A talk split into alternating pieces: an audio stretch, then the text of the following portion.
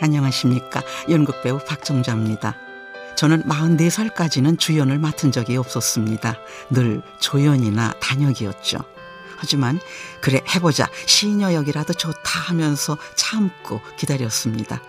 역할을 가리지 않고 꾸준히 하다 보니 어느덧 제 실력이 갈고 닦여 있더군요. 오래 참고 기다리는 걸 누군가는 바보 같다고 할지 모릅니다. 하지만 저는 제 바보 같음에 늘 감사합니다. 주목받으려고 성급하게 굴었다면 80까지 무대에 서는 지금의 저는 없었을 테니까요. 잠깐만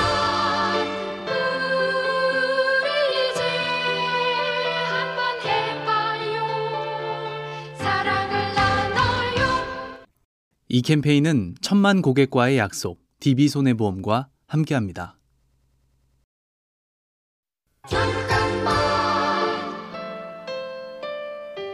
안녕하십니까. 연극 배우 박정자입니다.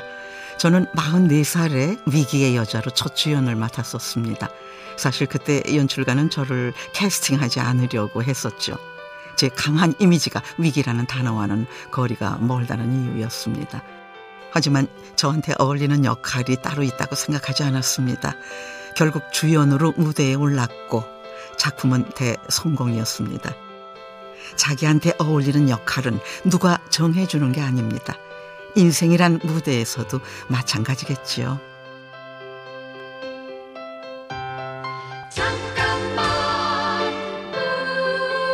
우리 이제 한번 해봐요 사랑을 나눠요 이 캠페인은 천만 고객과의 약속, DB손해보험과 함께합니다.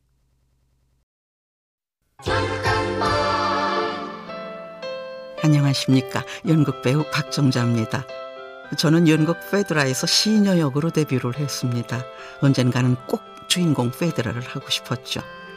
37년이나 지난 뒤 페드라를 다시 공연하게 됐을 때 저는 주연을 맡겠다고 나섰습니다. 다들 믿었지 않아 했었죠. 하지만 정작 무대에 섰을 땐 이 페드라 연기는 박정자 아니면 못한다 하는 소리를 들었습니다. 기회는 입 벌리면 떨어지는 감이 아닙니다. 감을 먹으려면 따야 하듯이 손을 뻗어야 잡을 수 있는 것이 기회입니다.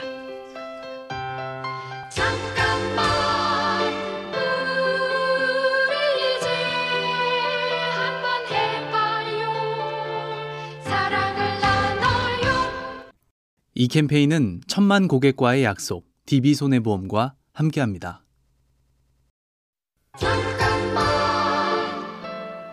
안녕하십니까. 연극배우 박정자입니다. 얼마 전에 저는 연극 해롤드와 모드에서 80세 할머니 모드를 연기했는데요. 모두가 이런 말을 합니다.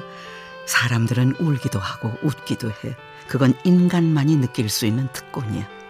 인생에서 가장 중요한 건 인간이 되는 걸 두려워하지 않는 거야. 혹시 울음은 애써 삼키고 분위기 때문에 억지로 웃지는 않으시는지요?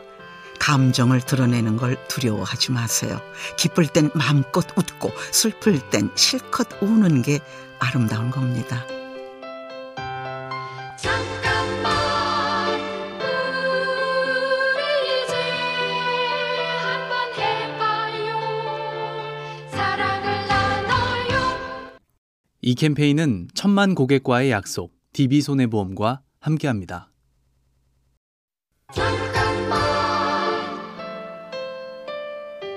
안녕하세요. 연극 배우 박정자입니다. 얼마 전 막을 내린 연극 해롤드와 모드는 19살 청년과 80세 할머니의 이야기입니다. 소통을 몰랐던 19세 청년은 온갖 방법으로 자살 시도를 하는데요. 80세 할머니를 만나면서 살아갈 용기를 갖게 됩니다. 할머니가 이 청년의 얘기를 들어주었거든요. 소통은 듣는 데서부터 시작합니다. 잘 들으면 상대방의 마음을 읽을 수 있고 상대를 변화시킬 수도 있죠. 귀는 친구를 만들고 입은 적을 만든다고 합니다. 잠깐만 우리 이제 한번 해봐요 사랑을 나눠요 이 캠페인은 천만 고객과의 약속, DB손해보험과 함께합니다.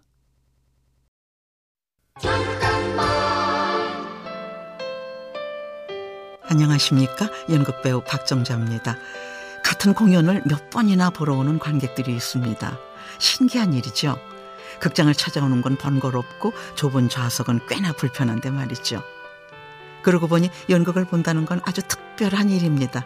배우가 웃으면 나도 웃고 배우가 울면 나도 따라 울게 됩니다. 그러다 보면 어느새 마음이 개운해지고요. 우리가 매일 세수를 하듯이 마음에 쌓인 감정도 그때그때 씻어내야 하지 않을까요?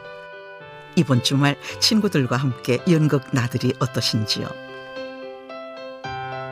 잠깐만 우리 이제 한번 해봐요 사랑을 나눠요 이 캠페인은 천만 고객과의 약속, DB손해보험과 함께합니다.